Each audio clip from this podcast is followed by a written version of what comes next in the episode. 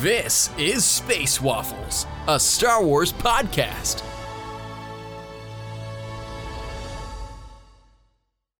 Welcome to Space Waffles. I'm Arzu. I'm Maggie. I'm Hope. And we are here today to talk about what I consider to be the finale of the High Republic Phase 1, even though it is technically not quite the end, but it feels like the grand finale of the High Republic Phase 1, at least to me. Midnight Horizon. We're very, very excited to talk about this. I know we've all got some strong feelings about this one, and we're just we're ready to dive into it. So, to kick things off, I started with a strong statement of me feeling like this was the grand finale of the phase, and I wondered, first of all, what your thoughts on the book were, generally speaking. Then we'll dive into it. But also, do you agree with that assessment that this feels like the grand finale? It's hard to tell because they keep saying that Eye of the Storm is the finale. Um, Mm. and and that and I, I kind of felt like that with, way with Fallen Star. And then once I read this, I was like, oh no, like Fallen Star is not the grand finale. It's all one big finale. Um, and, and something I was thinking is about how is how much I would love to see this book supercut with Fallen Star because they really feel like two sides of the same story. And I would just love a supercut because all the gripes I had with Fallen Star, this fixed. And they feel like they need to be read together to be a complete story. Yeah, I would agree with that sentiment. I definitely enjoyed this one far more than I enjoyed Fallen Star, and especially with some distance from Fallen Star, I found that I actually like it a little bit less than I did initially. And this definitely was what I was looking for. And I wish this had actually been the book that kicked off uh, this this final phase of this this phase of this phase. I don't know. I've lost track. The wave, the phase, whatever it is. Uh, just because I felt like this had the emotional weight that I was really looking for. It very much tonally matched what I enjoyed with The Rising Storm. Very focused on the characters and relationships and like really building them just to really break your heart. Uh, and I, I really appreciated that. And I just think Daniel does such a great job with that. I didn't think about it that way, but yeah, I if we went into this book first and found out that Starlight Beacon was falling and then went into Falling Star, yeah, because it's left like who's then left on. Yeah, you're right about that. I didn't think about that. Especially one- since there's characters in this. Sorry. No, I go. was gonna say, especially since there's characters in this one that you know are stuck on the beacon, and there's that kind of interconnectivity between it as we're leading up to, you know, it it really Yeah. impacts the reader and gives a different sense of foreboding that I think that isn't necessarily there with Fallen Star. and and that actually was something that i that this book really fixed for me because i i left fallen star saying like feeling like yeah starlight beacon it's sad that it's gone but in all the other media it's looked at like a set piece like they're like Mhm. this is our set piece but this is the first book that really talks about like that that it's a home you know like Cohmac and, and Sy and Reath and Zine and all of them and, and, and Ram all are like, no, that's our home. We live there. The people we love there are there. And it has the emotional resonance of it was the first time I actually kind of cared about Starlight Beacon, other Yeah. than being a set piece, because it was a home. Yeah, because I think Daniel turned this into less of a set piece and more of a character of its own. I know people always joke about films that are like, oh, yes, New York is a character in my movie. But like the Starlight Beacon actually genuinely feels like a character within this book because of the emotions it holds for the main cast. And it also helps that like Daniel's written the comics that also Mm. plays such a, a you know a heavy part in what we know about the Starlight Beacon and, and the people who do consider it their home.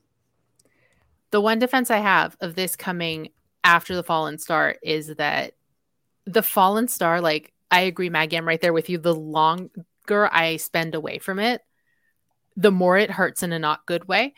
Um, and I like that this came after because this, like Hope said, did resolve a lot of my issues with the Fallen Star and a lot of that sort of emotional stuff that I think didn't follow through. So I like that that the final star wasn't the final note in this wave. Like I think that would have been a lot harder. Like if this had kicked it off, I'd be like, yes, we're starting so strong, and then, and then that, and then the fallen star. So that's the one, the one case I will make. That said, yes, I I think see that this this built a better, a better sense of what the Starlight Beacon is as a, as a character, in the story. I hope that made sense. No, that makes sense. Clearly, my brain's a little scattered because of my technical difficulties. But anyway, I, I I think one of the things I like so much about this book too is and, and this is something I've wanted for all of phase one, like since the High Republic started, was it gave us some downtime, which is something that is pretty much in all of Daniel's works, from the Bake Off issue to like this, where people just like got to sit and talk and hang out. You know, like there's a whole subplot of Sy telling Cohmac like their whole backstory. And it's just them sitting and existing. And I've wanted more of that because I, I think you mentioned it, Arzu, when last time we recorded together was like we still haven't had a scene of Elzar, Avar, and Stellan together. and we're never getting it. Yeah, We're never gonna like, get it now. Other than like one wonky panel. with a bearded thirteen-year-old Stellan. I love it. Um, and so like having those like those little scenes of just like can we talk about like Reath and Ram just being like sweet, non-toxic boys talking about their feelings? Very I love them sweet. so The much. sweetest I- boys. Ram is like the sweetest little boy, and I love him so much, and he's a precious baby, and I love how just everyone loves him. He's my like little neurodivergent boy. I love him. It's so funny because I didn't initially like he wasn't one of the characters I initially like glommed onto in the first wave, or I guess the second wave. But with this wave and particularly this book, I felt like I connected a lot more with him because I felt like he had a much bigger part. Like obviously he had he had a role in Race to Crash Point Tower, but I think he felt very isolated in that book. He didn't have as much of an opportunity to really interact and like form attachments with characters that we already loved. He was very much kind of like the odd man out. And now that we have him interacting with like Zine and Lula and like all of these characters that we already loved so much from the comics, like he instantly went up higher in my rankings, which I think is a testament to just how well Daniel does at presenting characters and then making you love them. hmm Yeah, I I I- I feel that way too because he was always kind of like a footnote in like Lula's story and and the others, and so having a chance to finally get a moment to shine on his own, um, and not even and and I also liked Reath and all this, like seeing Reath's journey is so good to me of just being this like bookish little like I don't want to go outside kid to like you're we should note that we're talking spoilers, everybody. Oh, they they know this. If they're I here, just they know, know. this. Okay, okay, just making sure because I, like to I also him- hope they've read the book because we did not summarize the plot. We just jumped right in. um to to see him go from this like i don't want to go outside nerd boy to being knighted and just becoming this like a- lot of it on his own too which is a gripe that i will talk about later um and it's more of a gripe of the phase than the last couple books but like like seeing Reath go on this journey on his own um practically uh, and just overcoming so much and being able to help ram on his journey and take him under his wing and to be able to teach him as well just to have ram stuff him in a trunk at the end.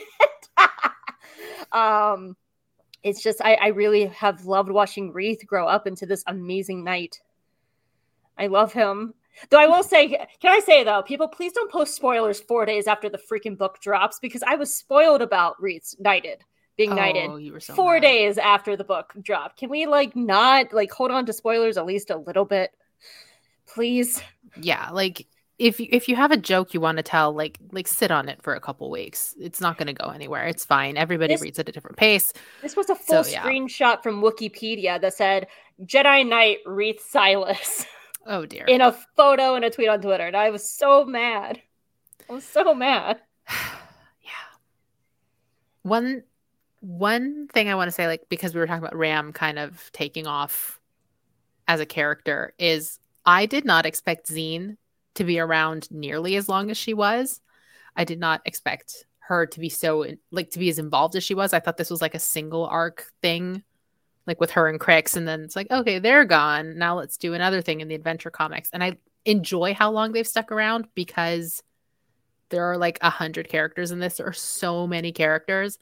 And I didn't have it in me comics wise to kind of get to know somebody every arc. I thought that was going to be exhausting. And I'm glad that they did not go that route because I feel like we've all talked about this at some point, but having this many people in the High Republic kind of makes it hard for everybody to get the time that they deserve. hmm A hundred percent. That's that's my Cohmac gripe, to be perfectly honest. Okay, so why don't we why don't we just jump right into that then? Into into Cohmac as a character and, and how you how you felt about that. Um, I, I, you know, I will say like I do have fan fiction goggles on because I love him and he's one of my favorite characters. But I, because there's so many characters and he's only been in the YA books, he's outside of Claudia, which really took time to balance the the stories of the teenagers and the adults. Cohmac's been pretty much sidelined and away from Reath for the last two books because he's separated for Reath for the majority of Out of the Shadows, which I didn't mind as much because it's Vernestra's book, so it's okay if they're like not prominent in Vernestra's book. But like he's on the cover with Reath, and we don't really see him and Reath together as Master and Padawan. They have a couple scenes at the beginning of Out of the Shadows, and then they're together at the beginning of this book, and then he get he knights Reath at the end. And I really just don't have a concept of their relationship at all and so like I I real that I, I kind of wish there was more like Bake Off issues or like Adventures Annual issues where it's just letting characters just kind of slow down and like be together. Mm-hmm. And I mm-hmm. hope we get more Reath and Cohmac stuff in the future because, uh, and, and some of this is just like well, I, I, just need to accept what we get instead of what I want, which are two different things. And I, I, want more because I love these characters and stuff like that. And if this is what we're getting, this is the story to tell, then I need to adjust how I feel about that if this is the story. But it just felt like we have all this payoff, but not enough build up. Does that make sense? Yeah. Yeah, it does. It does make sense. I almost wonder though if the separation of Reath and Cohmac was intentional because of the way their story ends, because he just kind of knights him and then takes off into the night in an extremely Which, dramatic fashion. I, he's such a drama king. I like, love him. Which, which, that is an ending I can see Cohmac get to, and I understand that how he got there. But I, I just I don't feel like there there feels like there's like we we have A through F in Into the Dark, and this gave us like X, Y, and Z. But I don't feel like we have the middle alphabet there. You know? Yeah, I get that.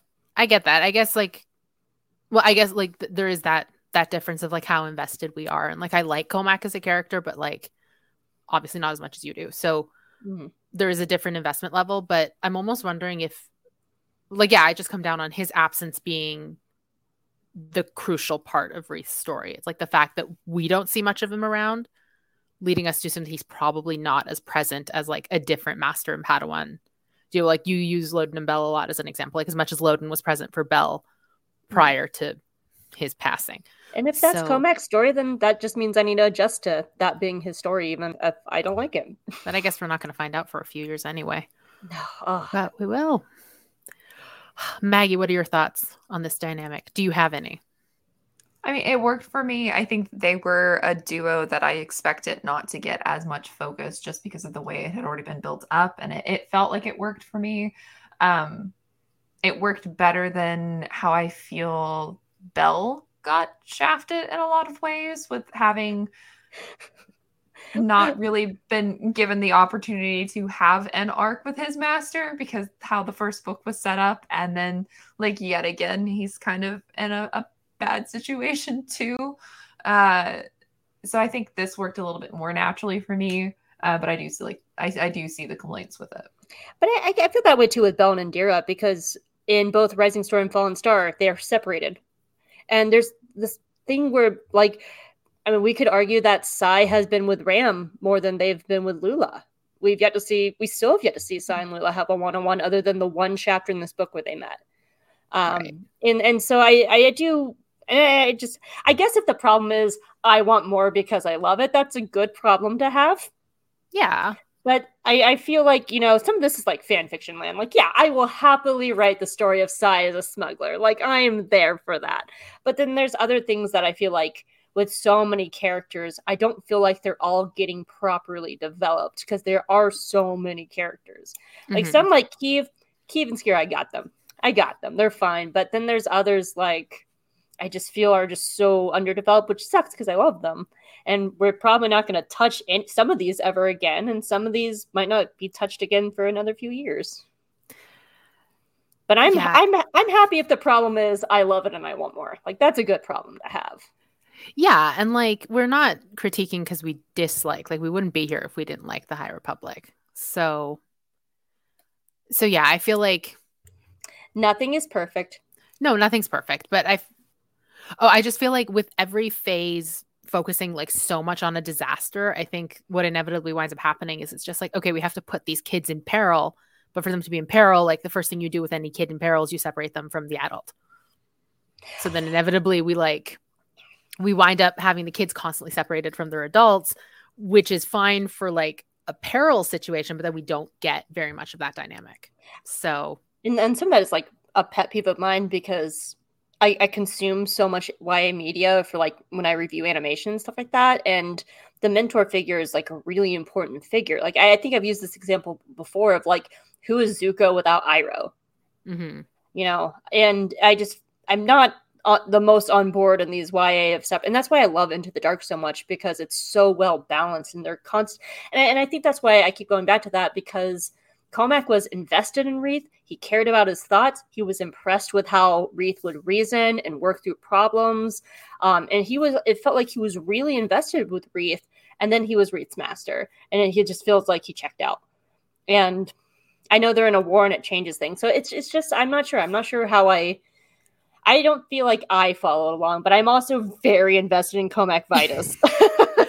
I was, this might be a bad example, but like as somebody that teaches, I'm like I could be very impressed with one of my students, but if I had to adopt that student, the the the level of impressed would not sustain.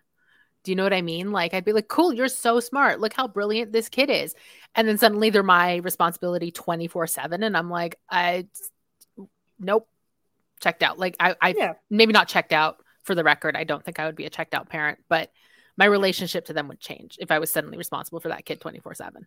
Though I will say, the thing I will I, I did like about Cohmac being away from Reath is I they he got to be with Sy. They got a whole speeder bike ride, which like sent me flying, and This I loved it. That's my sh- that's my ship. and then they were together, and they have breakfast together, and they have this like long romantic story. Like, oh, the speeder bike ride was my favorite, where it was just so good, and like they're telling Cohmac their mysterious backstory, and there's just two paragraphs that like Daniel wrote that just sent me on like a fan fiction frenzy of like this will set off a, a hundred fanfics, which was size many random jobs. And I just I was like coffee shop AUs and smuggler AUs, like I can feel them all coming, and like I love I loved everything Cantam Sy in this book. Like this was their book. This was the book I was waiting for ever since they showed up in like Adventures number three, and they have always been like on the cusp of being like this breakout character, and this was the book. Like and, and the Bake Off primed it, and then like this like just set them free, and it was so good. I loved Sy in this book. So, not to reduce Cantam Sy to a single point of their plot, but one thing I noticed about this book that really stood out to me as somebody who does not ever get this out of Star Wars is we had not one but three love stories in Midnight Horizon, and This not a single one of them, too. yeah, and not a single one ended in tragedy. I know. Oh, it was so good. We had four sapphics, two gay men, and a non-binary Jedi. We had seven gays in this book, and it was so good, and it sent me, and I loved it. Seven. Yeah, four sapphics, two gay men, and a non-binary. Oh, so I'm just thinking about the relationships. I'm like, there were six, but okay, no, we're counting Cohmac anyway. Yes, my bad. Cohmac Maggie. Vitus is a drama gay. Maggie, you're my you're my romance friend. Thoughts? Yes. Yes. uh, I, I I just genuinely love that the High Republic has been like an unexpected source of Jedi romance. Uh, it brings me great joy um, as somebody who has always believed that the Jedi definitely uh, have feelings. They just, you know, don't form attachments with those feelings. Uh, I I love it. I think Daniel does a tremendous tremendous job uh, with romance uh, for a young adult audience. I agree. I also I know this isn't Midnight Horizon, but I also know we've all read Trail of Shadows. So he's also got a little something going on there with Sian and Sian? Sian? I don't know how to pronounce it. And Emerick, Yes, I am here Mhm. for. I love Here them so much. well. Their little handhold, their little touches, their hug. I just It's he does the young adult well, and he does the like older adult well. Both of which I think are like older adult. They're like what in their 30s. Like both are such underserved age groups in terms of having romance done well and like three queer romances in Midnight Horizon and not a single one of them ended in the kind of trauma that I think is all too easy for these things to fall in, which I Mhm. appreciated, which I was afraid of and I don't know why, but I I, I wrote about it on the waffles. I flat out said, I'm so scared of the barrier gaze trope. Like, I flat out said it. and not a single one was buried. Yes! Daniel! Alrighty. So, other highlights of the book. Um, I loved Crash and her team. The, I, I will say this felt like like a nice appetizer for Crash and her team. Like I would love like a spin-off or something because while I liked them all, they all kind of blended together, except for Smeemar, which is like the one that like weirdly stood out in my brain. Um, because I think it's just because she's the worm, like the underground, always in The the worm. tunnels that would just like pop up out of nowhere and then hide again. But like I really loved that team dynamic and I I would adore like a little mini series to kind of get to know them all because I thought they were all interesting. They all just sort of meshed together as one though. So I would love to have time to like spend with each of them because Crash went on a really cool journey too, and maybe it's just because she's like a disaster and I I'm a disaster. I mean, I, I constantly joke with Arzu that I'm actually two raccoons in a trench coat in my real life. so like, I really I really felt for like Crash and her relationship with Svifno. was her name? Spe- Spe- Spheno? Spheno? Spheno. Um. So yeah, that w- and I I just there was just so many little things wrapped up in all this that I just did not. I never thought I would see Ram and Reath dress up as death assassins with no tongues, With, or like- have or have Zine be like a pop star for a whole twelve hours. Like there's so many like little gems that are just peppered in this. But just I I I think out of all the High Republic books, this is the one that I burst out laughing the most reading. Mhm. I was constantly laughing in this book. One thing the pop star thing makes me think of is like, you know, Star Wars is quote unquote a long time ago, and we all know that. But it's also it's it's a long time ago and we know that, but we so rarely get to spend time in like urban environments that have things like costume parties and pop stars.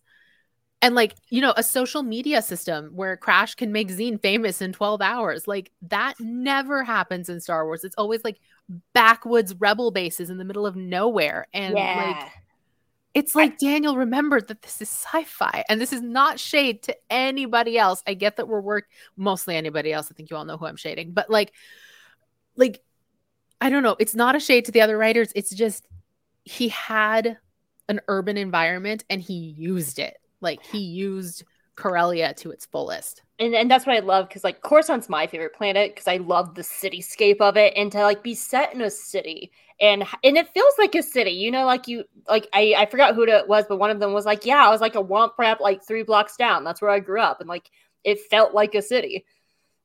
And that was one of my I, I loved the location because I and and the message behind it too, like the difference between like the outer rim and the core, and how they're like the Nihil are not our problem. So, but yeah, I absolutely agree with that. Maggie, you were Yeah, it was Maggie's thought. Oh, I was just gonna say it reminded me of a DCOM movie. which one? I like any of them with like Oh, people okay. becoming overnight pop star sensations, like the Hilary Duff movie. I mean, Lizzie McGuire. Like Oh it has that God. same. It has the same vibe. It's very much like on brand for like teen Disney. jumping off of that, I would go a step further to agree and be like, because all of those teen movies will separate the teens from the adults, and the adults will be doing their own thing, think like doing the same thing the kids are doing, but in a more legitimate way.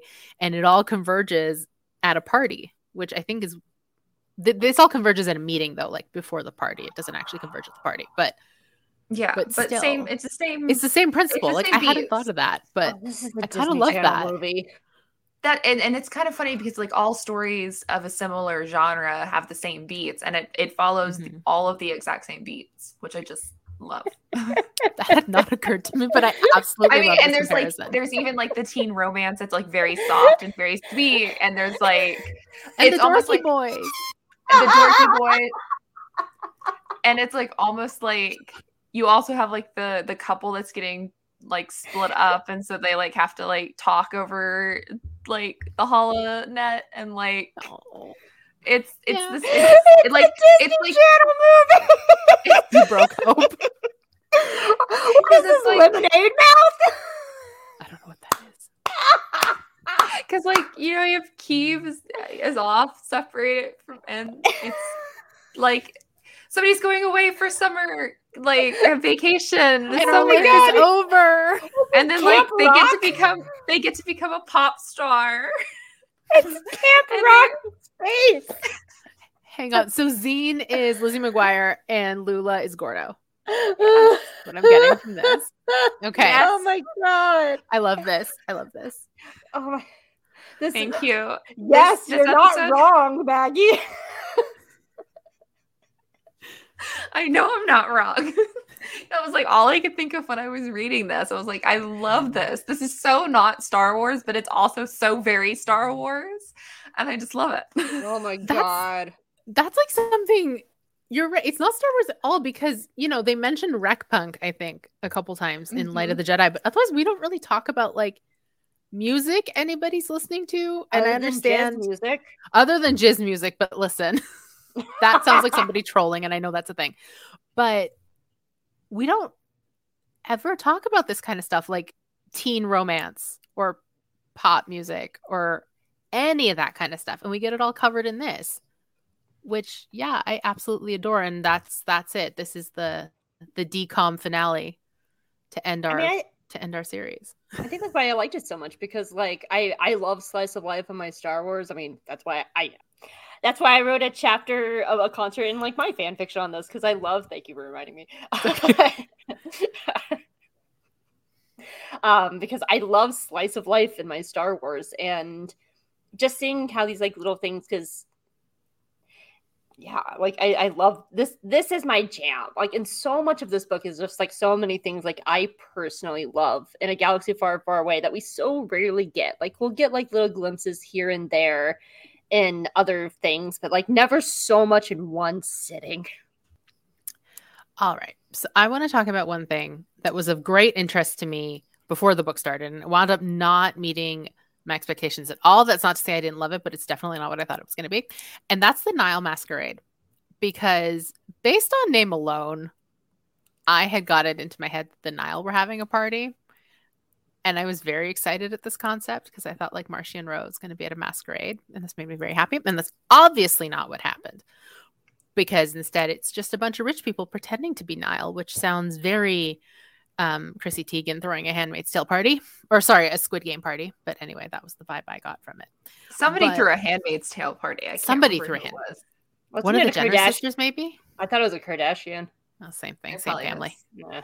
Yeah, but that was the vibe I got from it. So I wondered what y'all's thoughts were on the Nihil Masquerade. Did you have expectations like mine?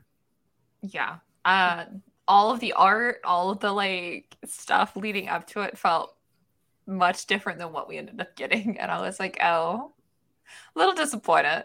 Just a tiny bit. it's just, just a little bit. I also, for some reason, like stupidly thought that was supposed to be part of like Fallen Star because it felt like a much more adult thing, and then it wasn't, and then like it was in this, and then I was like, oh, and then I was like, okay, I guess that's fine. That's enough slices. I think if it had been in the Fallen Star, it probably would have been a little more like what we thought it was going to be. yeah, Like just I not know. even the Fallen Star, but like in an adult setting. yeah. Yeah. so i forgot it was happening because it was a very fun reveal because i forgot Oh, well, good.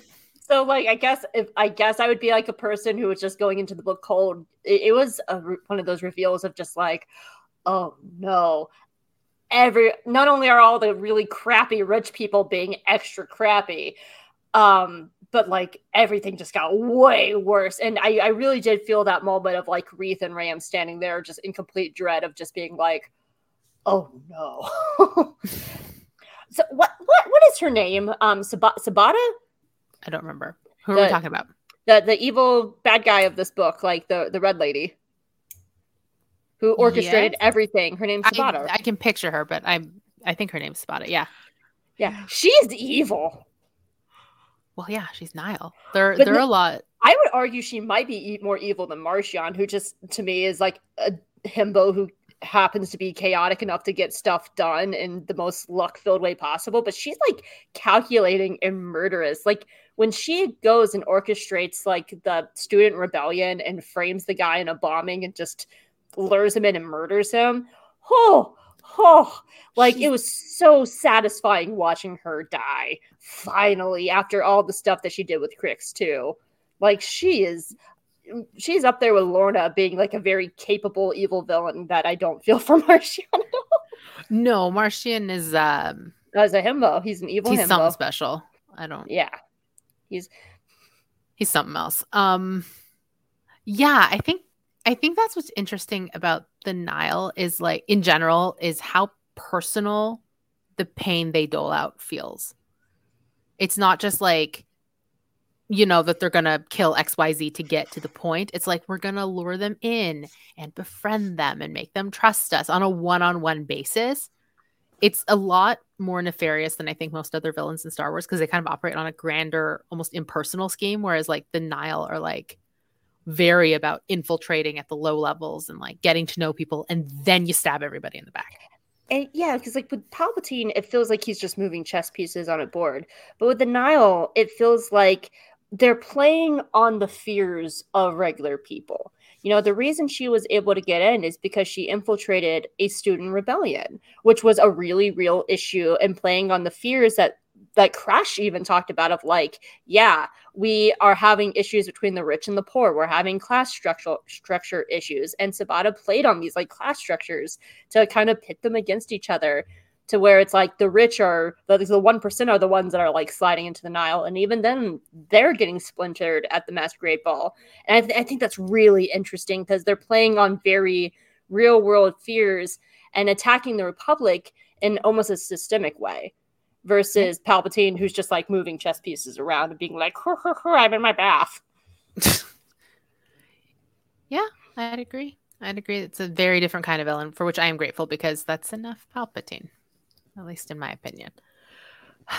All right. Um, I kind of blew This is through my actually notes. the origin story for Palpatine, if you didn't know. He's a Nihil. he's a bath? Yeah, so they actually have like a, a cloning facility somewhere. And actually, like the original Palpatine is actually a clone. I don't know if you know this. This it's really, really important. Um, it's actually Marchion's father. Uh, Okay. You know what? I'm jumping ship to Star Trek. I'm done. so it's it's it's Rey Ro actually, somehow I would be less pissed off. Solo. I would be I would be honestly if they come out with a reveal that Marchion Ro is her ancestor, I would somehow be less pissed off. But that's me being a hypocrite. Um I'm But you know what? It's okay. it's okay. I can be a hypocrite. I'm allowed. That was also Um, just my way to work Ben Solo into this conversation somehow. Like Thank you. we can't actually go an episode of Space Waffles without Without Ben Solo coming up. representation of Ben Solo. I mean, listen, I mean, it's re- the Halcyon. saying, the Halcyon. It's relevant. We learned today that Rey and Ben, oh, Kylo, it's not Ben yet. Rey and Kylo That are going to appear of. on the Halcyon, which also appeared in the Fallen in this and the Fallen Star. So it is relevant Oh. that they are going to be there. relevant. So if Marchion ever goes on the Halcyon, then he will have also been on the same ship as Ben Solo. I but wonder, not any of us because we are broke because we can't afford it. biatches. I'm just wondering now if Marchion stayed in the conception suite because we've also learned this week that Ben Solo was conceived on the Halcyon. So And Brad Whipple had the best tweet about it. what did he say? I can't. We it can't might, repeat it here. You might have to No, edit. yeah, it. the the the Galaxy's Edge. Yeah, got it. Yep. Yep. Oh yeah. Putting the yeah. edging in Galaxy's Edge. Yeah. So I'm just wondering if there's this one super special suite on the Halcyon I was where wondering what all, all, the, of the magic happens across generations. It's definitely not the solo suite. I was wondering what all the hullabaloo was about because I was just like, I, I, I had really violent food poisoning, so I just came back on Twitter like today after a week of it, and I was like, I'm missing stuff. What is happening? What's this about? Leia and edging and Solo. So what an unfortunate sequence of words. oh no! Oh no! I'm sorry! I'm sorry! I'm sorry! it's okay. I'm sorry. Oh, I feel like I'm blushing.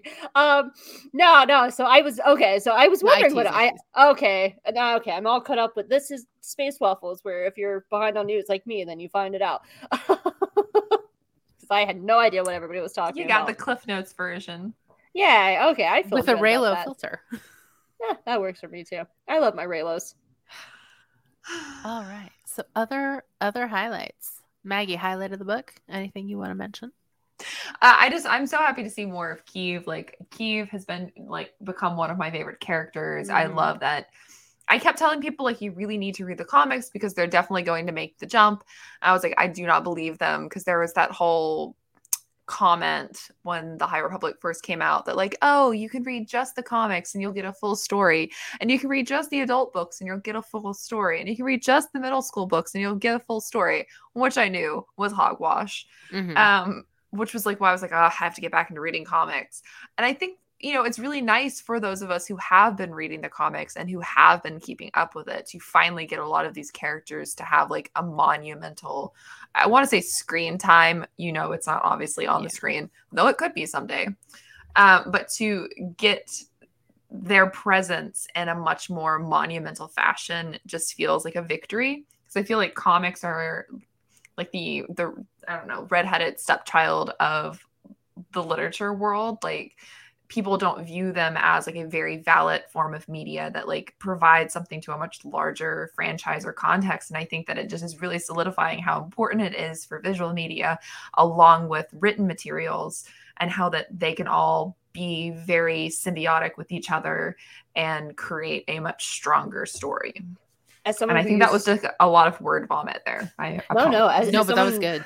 I used to manage a comic book store, and I absolutely agree. Like, I used to have people come in and be like, "Do I really need to read the Star Wars comics?" I was like, "Well, not for all of them, but like now, if someone came into my store, I'd be like, "Yeah, you need to read the High Republic comics." Mhm. Um, but I, I totally agree because like I I love the High Republic Adventures and it's my favorite. But there's also some of those like I didn't feel like I actually really got Lula until Crash Point Tower. Like that was the first time I'm like, okay, I see what they've Yeah. been trying to do. Like it felt so surface level. And so like Crash Point Tower was the first time I was like, I was in her head constantly for hundreds of pages. And I feel that way with Ram. I mean, we mentioned that with Ram earlier too, where having this boy who really finally got a ton of focus on himself um and and really keen to know him and like him and his little bonbraks like his horror when he had to almost lost the little baby bonbrak to being eaten. Like that was that was such a tragic moment. And he like saved it and then she he gets the bomb bra- bra- bonbraks bonbraks i forgot um the cute mouse things. Um like that i i love the book format and um i, I that's where i kind of hope like going into the later waves, they sort of streamline it a little bit to where like you have a main story because I, I I understand the point of the transmedia of it all, but like some of it doesn't make sense to me. Like if there's middle grade books, do you really want middle schoolers reading something like Rising Storm? And I don't get that. Um like those kind of jumps at all because I just I don't, and some of them don't work well for me. And I love the comics and I love the artwork, and I love to see them all in, in Cohmac's glorious hair in the comics. I love it so much, but I don't know. I feel like the books just give us so much more to salivate over. Like Yeah. Zeen's already a great character, but she finally like stepped into her own in this book. Like the scene with her confronting Krix is I, I don't think that would have translated the same way in comics. But it happened in the comics anyway, didn't it? No. Where, where like where she's in the room one unless it's in the comic that hasn't come out yet. No, it's well, it, it might be, but Where she's there- like there's the confrontation scene, like where they catch where- him in the where, where, comics, I where she know how much it interrogates him. Like Ooh, the one on one interrogation. Um that's at the time of this recording, not in the comics as I look at Maggie's face. um but Guess we'll find out. To, by the time this comes out, we'll find out tomorrow. Yeah. So yeah, um i just don't know if that would have translated so well of being inside zeen's head and like feeling her emotions and her connection to lula in the next room and what lula's support means to her in that moment like all that just translates so much better to me in book than in comic form I will say for the comics for this, like Maggie had said, when they're like, "Oh, you don't have to read everything." My intention initially had not been to read the comics until they were out in trade form, and then Maggie texted me, I think five issues in, and she's like, "If you're not reading this, you should be." And I was like, okay. And then I very quickly like caught up on the comics and I've been reading them month to month since. But yeah, I'm like having a hard time imagining in certain scenarios people getting the full picture. Like, yeah, if you're just reading the adult books, it's the same people throughout. Like, you're probably okay. But if you're a middle schooler reading, if you're reading A Test of Courage, you get Vernestra. And then the next time Vernestra pops up is not in the next middle grade, it's a young adult. And then she goes back to the middle grade. So if you're a middle schooler, you miss the middle part of Vernestra's story if you're not at a slightly higher reading level. Do you know what I mean? Like, Yeah. so there's some characters like Vernestra who make that age group jump. That's fine for us as adults because we're reading all over. And like, especially here, we're all readers. We don't discriminate like with how old the target audience is. We're going to read it anyway if we're interested. But I wonder how it works for intended age groups, like like a kid just reading the middle grade. I'm wondering like what they're getting out of this. I imagine they're getting something out of it. These wouldn't be New York Times New York Times bestsellers otherwise, but Well, some of these also as adults buying these, like I that's own it. also true. yeah, like I because I, I I have a nephew who loves Star Wars eh, that's in middle school, and I actually thought about like getting him maybe like a test of courage and stuff. But then it occurred to me, I was like, is he a- able to go anywhere else in the series until he's older? Use him as a use him as like a guinea pig and just give him the middle grade and see what he gets out of it. So I have friends that have given their kids just the middle grade, and unfortunately, they are not engaged. They're like, Yeah. "Oh, this is fun," because they don't know anything else about these characters, and Right. unfortunately, because they are like in the middle of a story, in the middle of an arc, you you miss a lot of the connective tissue. And it's not exactly how, and maybe it's just because of the nature of how the project has transformed and you know grown as they have created more books. But like they very much set out to make it so that you have three different age groups being able to get the same story and they're not. They're very Mhm. different. They might be connected and you might see the other side of scenes and other books and that doesn't necessarily lessen it but they are very much a very interconnected story that middle schoolers and sp- specifically I, I know it's the middle middle school books and the young adult books to a lesser extent but i think it's the middle school books that are the ones that feel the most isolated and that people can't get a really good feel because there's like obviously stuff missing. Yeah. like that that connection that you need. Um so it is it is interesting. I wish we could have a breakdown of like who's actually reading them. You're obviously not going to be able to have that but i feel like it is our age group and older that is reading these books I, I mean, I, that's how I feel about Crash Point Tower. Like, can Crash Point Tower even function without Rising Storm? no. no not at all And I, I, almost love wish it. I'd read it first, like before Rising Storm, just to Yeah. just to see. well yet again i wish that i had read that before rising storm and i wish i had read midnight horizon before fallen star it's very odd the way that they're Mhm. releasing these and then i've i've heard the like justina's upcoming book which i'm only halfway through Oh, Mission Like- to Disaster. yeah like that also feels like it, it doesn't quite fit into the release order It doesn't because it's set first. exactly it's like Didn't it get pushed back though? Like it was supposed to be released with Fallen Star.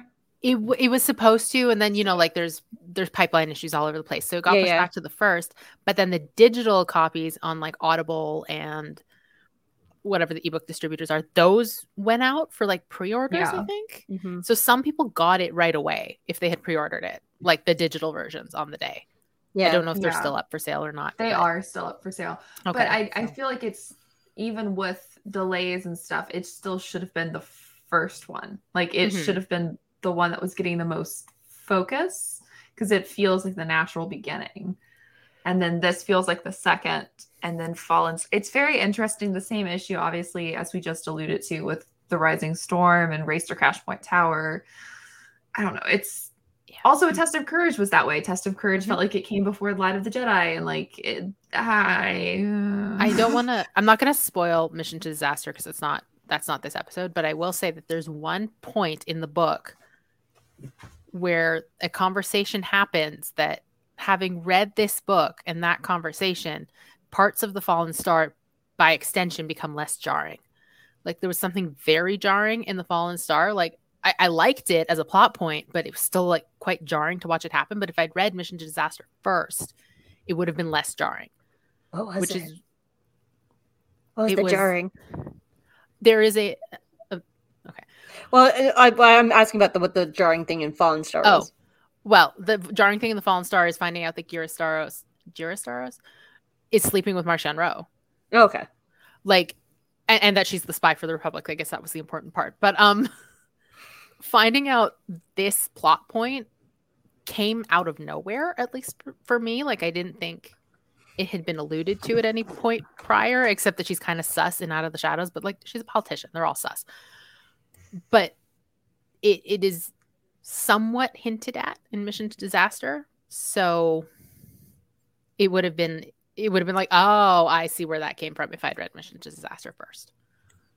This is where I would love a supercut of like all of them together, like happening like in in proper timeline chronological order, like happening at the same time. Because can you imagine like reading this and like Midnight Horizon and Fallen Star like going back and forth at, as they're happening simultaneously, and just Yeah. bouncing back like- and forth like But Mi- Mission to Disaster is over before either of the other two start. Yeah, but like even in the case of like Rising Storm and Crash Point Tower, because I would argue that Lula, Ram, and Zeen are the heroes of Valo because they got the communication tower back up. Okay, Um, look, Stellan literally has nothing else going for him right now, so don't take that from him. well, no, but the, the- they couldn't communicate. Seriously. They couldn't communicate until the the kids got the tower, and like once they were able to, then Stellan was able to be the hero there that we, we. There you go, honey. I got you. Um, but um, you know, reading um Crash Point Tower supercut like with Rising Storm would be awesome because it would actually I feel like there would be a much better synergy. Yeah. So I don't know. But I, I've I talked about this. Like this is my my Kingdom Hearts problem. I've talked about multiple times before on Space Waffles. Like it's, and yeah, Yeah. I, I do think that is a flaw of this project.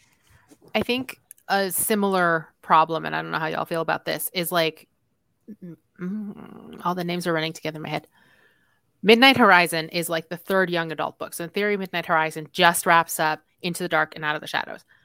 But I have found with all of the young adults throughout that they almost feel like a slightly not lower stake, but a slightly different in tone continuation of the story in the adult novels. Like huge status quo changes happen in the young adult novels. So if you're only reading the adult novels, you're not getting any of this. Like if you're only reading the adult books, you get to the Fallen Star with Marchion being on the ship with his assistant Thaya and his girlfriend Ghirra Starros, and Mari's not there. But the last time you saw Mari, like she was fine. If you're only reading the adult books, Oh because Mari dies in a young adult book.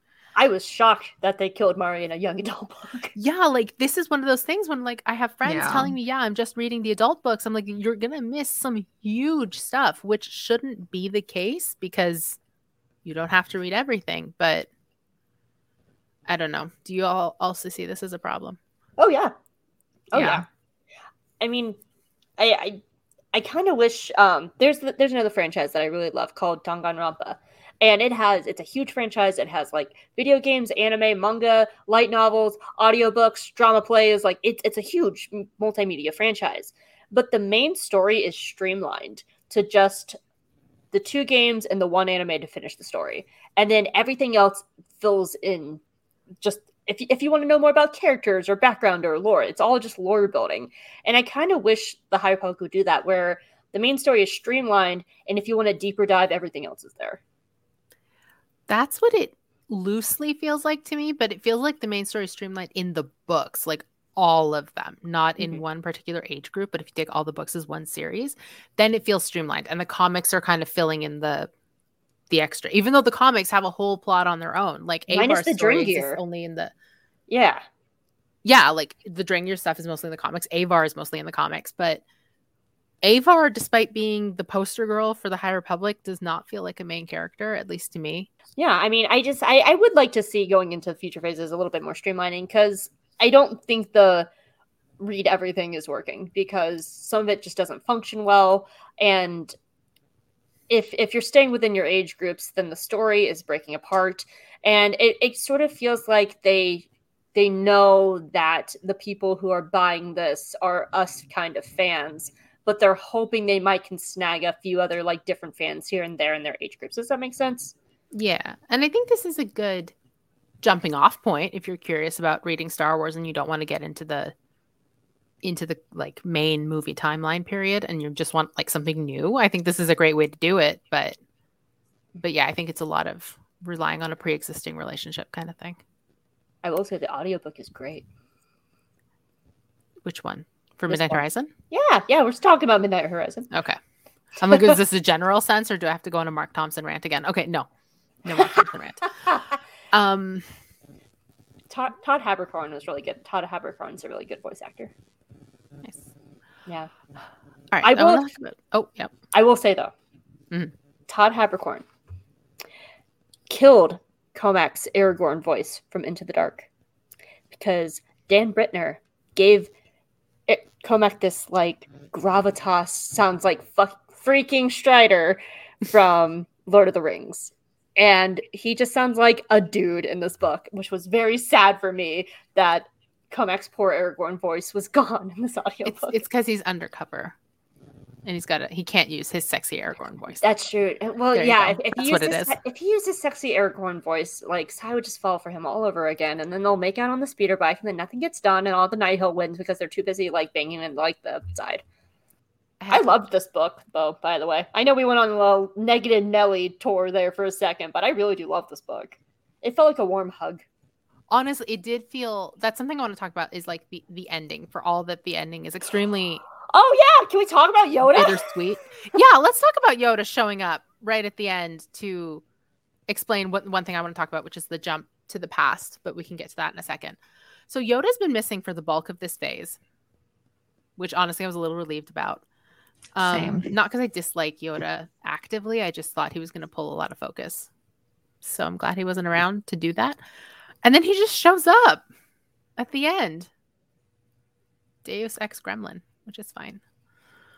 It Gremlin ex awesome, Machina? though. Either way. It was awesome. That final battle was so good, Daniel.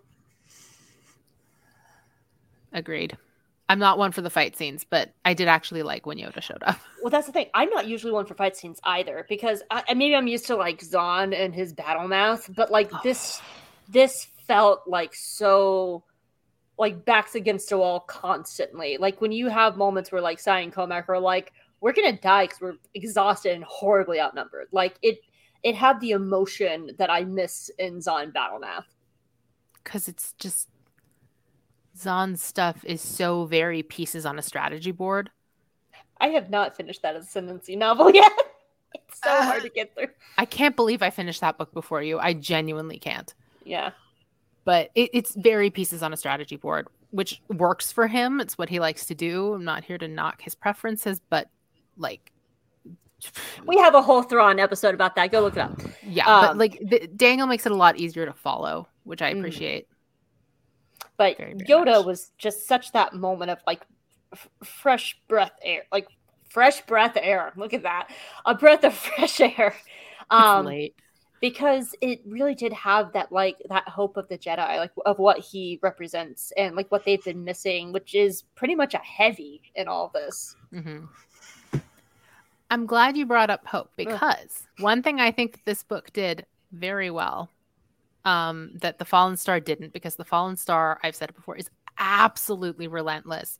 You do not get a single chance to breathe, and then when it ends, prior to Marchion's li- dramatic little "mwahahaha, I'm evil" speech, before that, like it's exhausting when you get to that point. You're tired, you're devastated. You just there is no reprieve.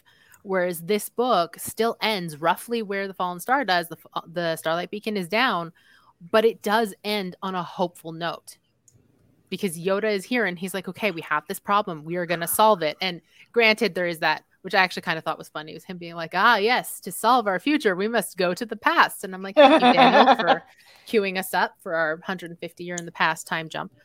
But I did think it ended on this on this hopeful note, and I thought Trail of Shadows, for all that that also ended somewhat sadly. R.I.P. Torban Buck. Um, Like- I'm so only Torban Buck can die in his underwear and still be a badass. okay, Trail of Shadows was many things, but among other things, bless for giving us so many shirtless scenes. I just did not see that coming in a comic miniseries, but I'm not mad about it. Um, yes, I realize they're all hand drawn. Whoever's listening to this, don't laugh at me. Um, but yeah, I do think it ended on a really hopeful note that makes it a better ending to the phase overall than the Fallen Star was. Because if you had ended on a note that devastating, we have seen that done in Star Wars before, and it has not gone well. So, so yeah, I now wonder. We know we're jumping back 150 years, and I wondered what y'all's thoughts were on on this reverse time jump. I guess not a reverse time jump; it's still a time jump, but thought. I'm not a happy camper, so I, I, have mixed feelings too. Um, though it's interesting. I actually feel like Fallen Star wasn't as dour as you make it. I felt that way after Rising Storm. Um, I but I that's what I did really appreciate about Midnight Horizon for giving us a much calmer ending of like acceptance and hope because none of these really ended in a hopeful way except for Light of the Jedi and Into the Dark and everything else has just been doom and gloom since then. Um, but I still feel like Fallen Star is a little bit more hopeful. You're just sad over Stellan. Um, I'm I'm not the, well, I am sad over Stellan, but it it's like so many people died and it ended with oh well, the ship's down. And then the, it stops. Like they don't have There's there's so much about Fallen Star that ends without hope. Like I I disagree. So That's fair. That's fair. You're allowed you're allowed. I mean, because there, there's those moments, those final moments with Elzar and Avar that I feel are like a really powerful moment of acceptance and moving forward, and like Bell's like not wanting to fall into the dogma that made him give up on Loden, that makes him like be hopeful towards Burry being alive. Like there's little glimpses there that I, I thought that were very powerful moments at the end, which I didn't feel at the Rising Storm, which is they find Loden's husk and he crumbles into dust and the book ends abruptly. I feel like that was way more hopeless than these moments of Elzar and Avar making a, a an oath to keep moving forward, to live out Stellan's wishes and being the best versions of themselves. I mean, yes, but I'm not saying it's okay for the Rising Storm because I know the Rising Storm is set you, but the Rising Storm is the middle of the story. So if the middle of the story yeah. ends with everything being god awful, that's okay. There's more coming. But we're not, I mean, it's not okay, but it's like you know there's more coming so you know that that's not the final word on it but where i think it hurts is that i'm not coming back to any of these people for at least two years if not longer. Oh yeah. I don't i'm not so that's go back to your yeah, question. Yeah that's what i'm annoyed with. Um it didn't feel like a good place of closure for I think, that big of a time jump. I think if we weren't jumping back 150 years i wouldn't be this upset about it. I'd be like yeah we'll be back in october. I can i can deal. This- but this is why I hate trilogies. In general? Because the, the third never fills what it's like it never checks all of the boxes. There's always loose ends, especially when you know that something isn't going to be immediately followed up. Like if we knew that we were getting like 10 years in the future, I'd be like, okay, then we'll see all these characters probably again. They'll interact with the plot. But the fact that we're going back in time mm-hmm. and probably for the next two years, when there's still so much storytelling left with these characters, there is no closure, at least not in any sort of satisfying way. It feels very rushed in the final act of The Fallen Star. And there's just there's so many dangling ends and like that's a mark of like a trilogy that doesn't quite hit the mark because I don't know. I'm going to use Star Trek as a comparison. Like Star Trek Prodigy just had like its mid-season finale for the first season. The way that it ended had closure, definitive closure, even though we know that there is more to come and it sets up very small things. But none of it, like if the world ended tomorrow and we never got another episode of the series, I would be happy with how it ended. And it's only 10 episodes into a 20 episode season but they knew that they needed to have a really closed point on the arc. And I think for Fallen Star, that's what's missing is the fact that there's no real closure. There's so many loose ends, and then it's really just unsatisfying to know that you're not getting more immediately. You have to wait. And like, you know, we could start World War Three this week.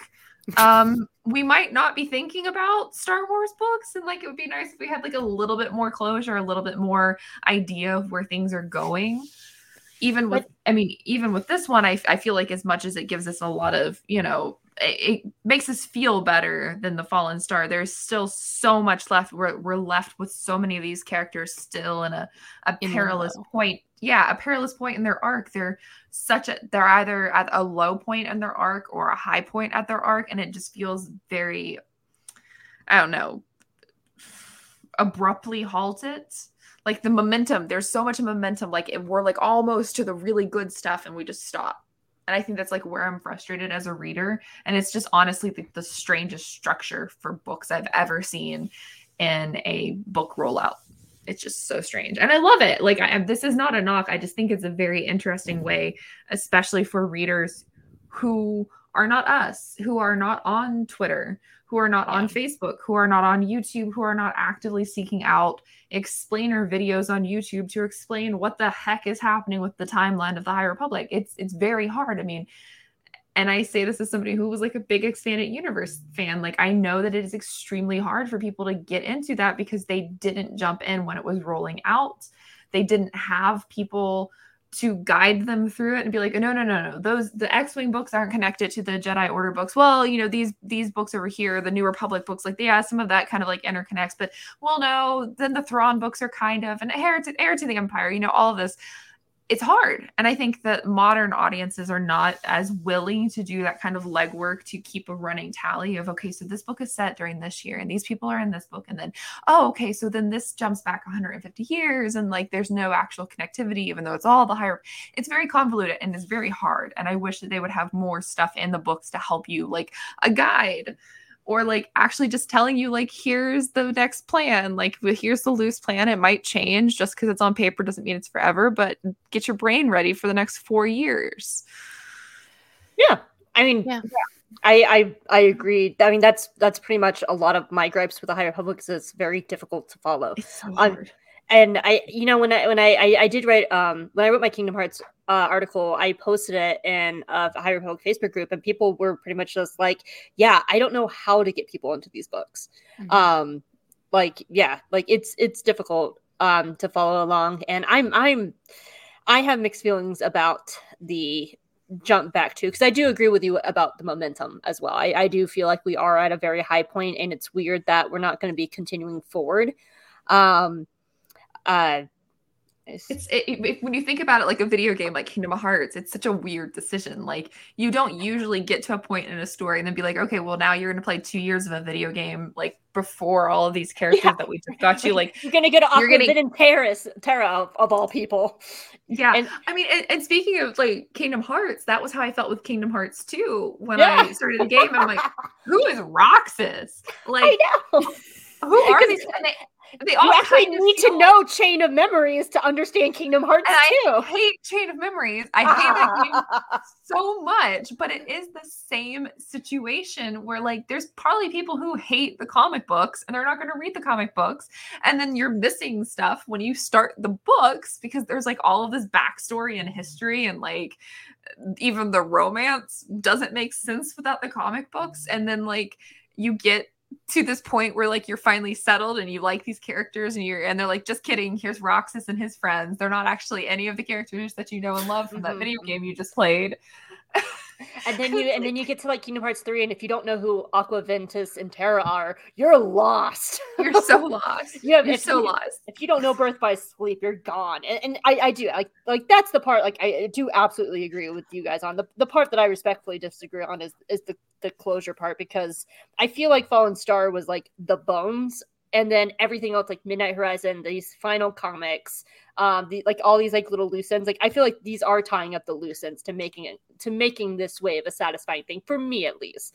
That that was the part i was disagreeing yeah. on because I, I felt like fallen star was the bones and then these last other things are filling in the rest of the person and that's um, and maybe that's where like the disconnect is for me because like i try to look at them like even though they're part of one giant phase i still am of the mind where like you can read each of these books and and they're in isolation and so like the not. closure i know and they're not and i think that's where like for me where i don't see the closure is because there's no actual closure within the pages of the individual books you have to have supplemental material to get the closure and then even then it's like i don't know for me it doesn't quite fit so i think that's where like I think that's where our disagreement is about viewing. Oh yeah. the the big the big story in the sky. and, and uh, you make up a really good point about momentum because everything is such a high point right now, and like Marchion just had like his coming out party of just like it is I, Marchion Ro, ah, ah, I'm a himbo, um, No. and and he and now we're gonna go back 150 years, like. Yeah, I like Porter as much as the next person, but like I want to know what happens going forward. And my my fear is we're going to lose people going backwards. Um you know people Yeah. who are invested in these characters i hope i love the the phase two characters as much. When i saw that the um the um oh what are they? Cusco? The hats? The em- embos race from clone wars. Cusco? Kuzo? Kyuzo, yeah, like that. Like we're gonna have a story with that Kyuzo Jedi from the High Pup Republic Adventures. Like she never grabbed me, and I was like, oh, we're gonna spend time with her. I don't know her. Who's she? like I I cared it long enough for her to be around court. That was the extent of my caring for her. Like, do I Do want you mean the the one that's the same Like- species as Constable Zuvio? Yeah. Oh, Okay, it, it's not Imbo. Oh yeah, the one, yeah, yeah. the one hanging out with Is Maz Kanata. It's the the hat. Yeah, Yeah, the Constable Zuvio. The one hat, who has yeah. the fancy little coffee set. yeah, like she's Yeah. fine, but like I don't want to leave Bell Zettifar for two years. like you know, so I, I do absolutely agree with you on the moment, momentum. It's It is a really weird story structure. By the way, I loved Midnight Horizon because we're way off that topic.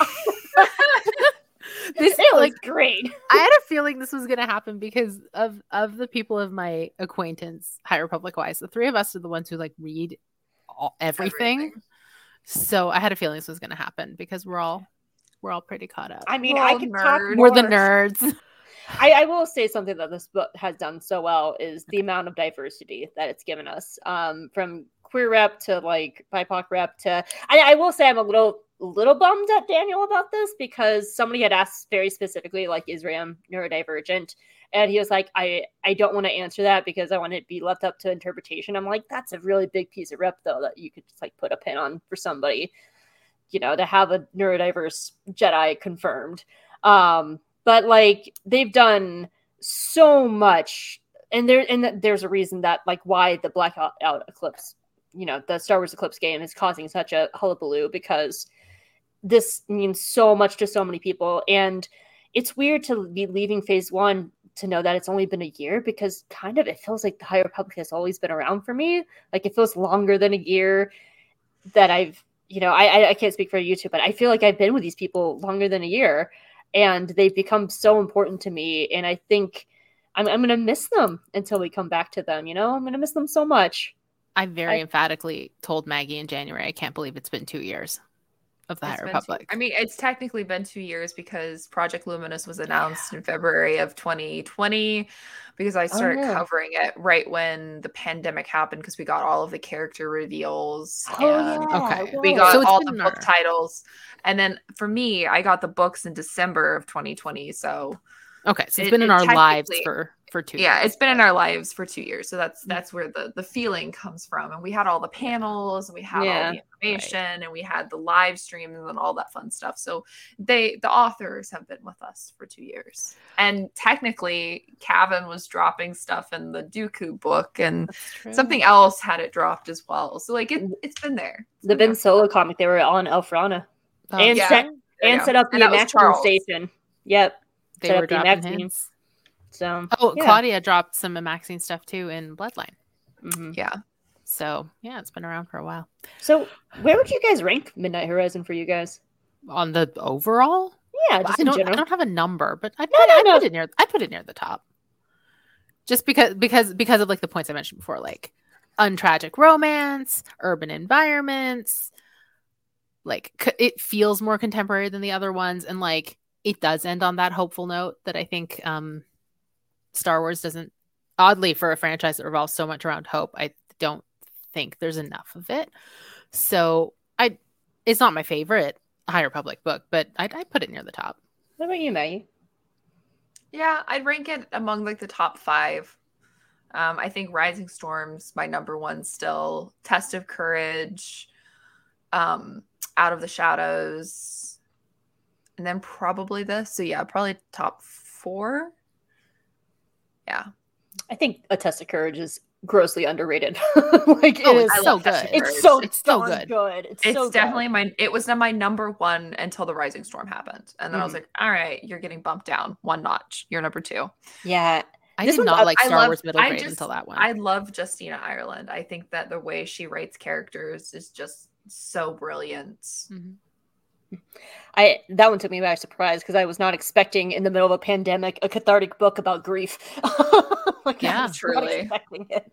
Um, yeah, this one's up there for me. I need to revisit it because I I do think some of my own personal expectations got in the way a little bit. Like I wanted more from Cohmac, um, so I need to like re go th- reread parts of it again, just like with a new filter, and kind of push my expectations to the side because um but it- it's definitely up there for me i love the first half of this book i love it and I, and I, I really like most of the second half too um the only part that really stuck with me was the ending was what, what kind of got me a little bit um which i'm still mixed on um Oh. Cohmac leaving. not on him leaving, but just a, a lot of the structure of just him him and Reath. Like that, oh. that is a huge sticking point for me. But I think it's so much because I personally have wanted to see him more, and the very few fanfics with Comax don't treat him very kindly at all. And and I think some of it is I don't really know who Cohmac is after Into the Dark. You know.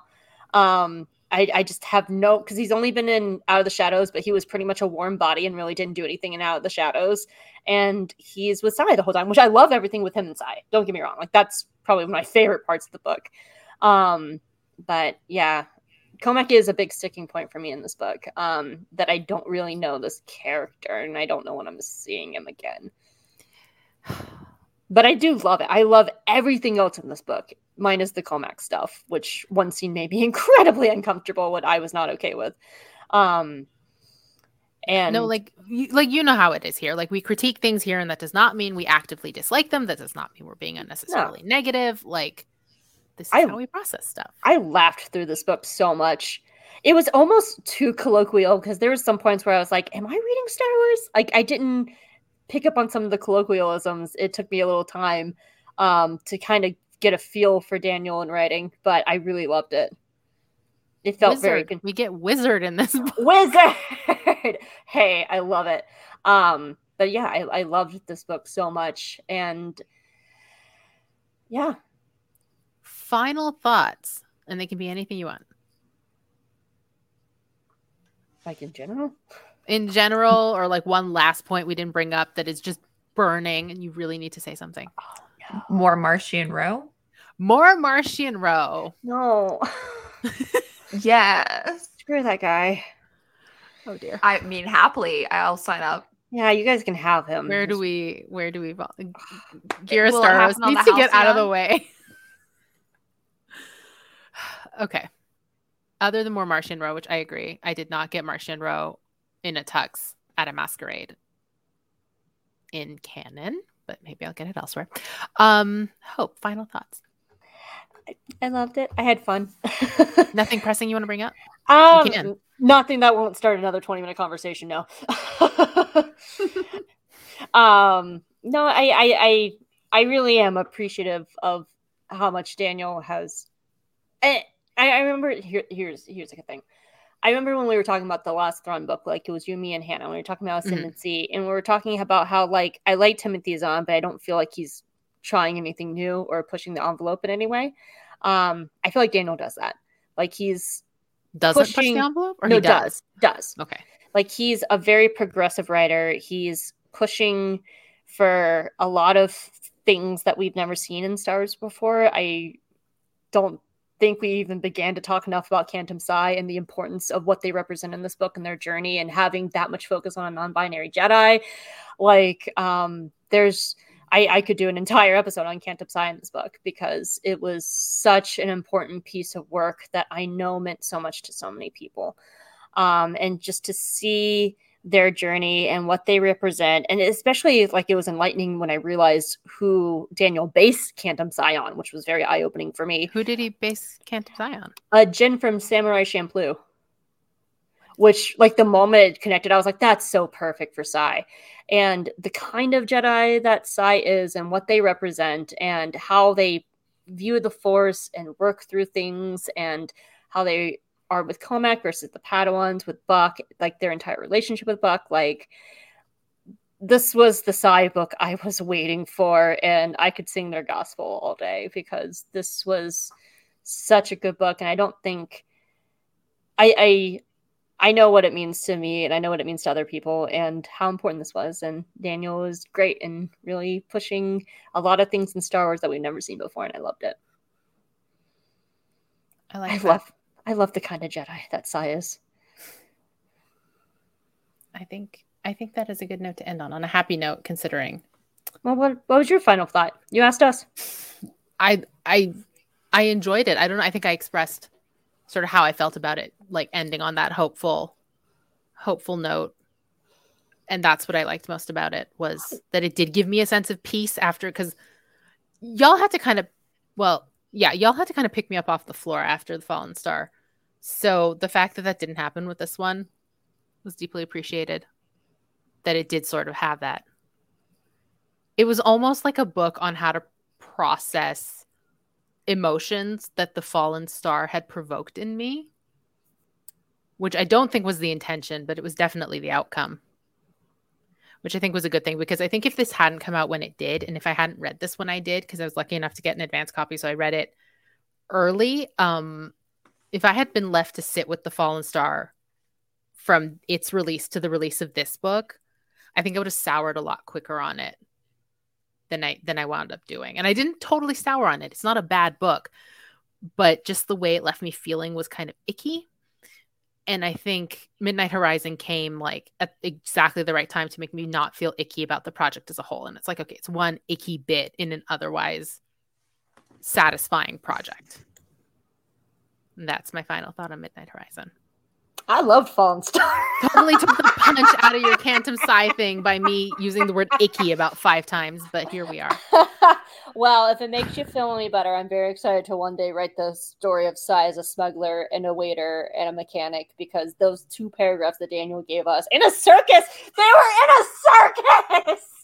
like, that's so good. There's so Were much they in the circus or was their boyfriend in a circus? uh the boyfriend left and so i was like well i'll just stay here for a little bit and like and they there's even a line that says a circus gig is great for a force user Right. like, there's, yes. there's actually that line and i'm just like this is fan fiction gold i can't wait to re-. i just imagine i can see the fic now arzu like sy gets pulled over by a vector and it's stellan and stellan's like sy what are you doing and sy's just like arrest me jedi and just like camping it up and i can't wait so uh, Which is uh, made even better by the fact that they're all about 19 years old.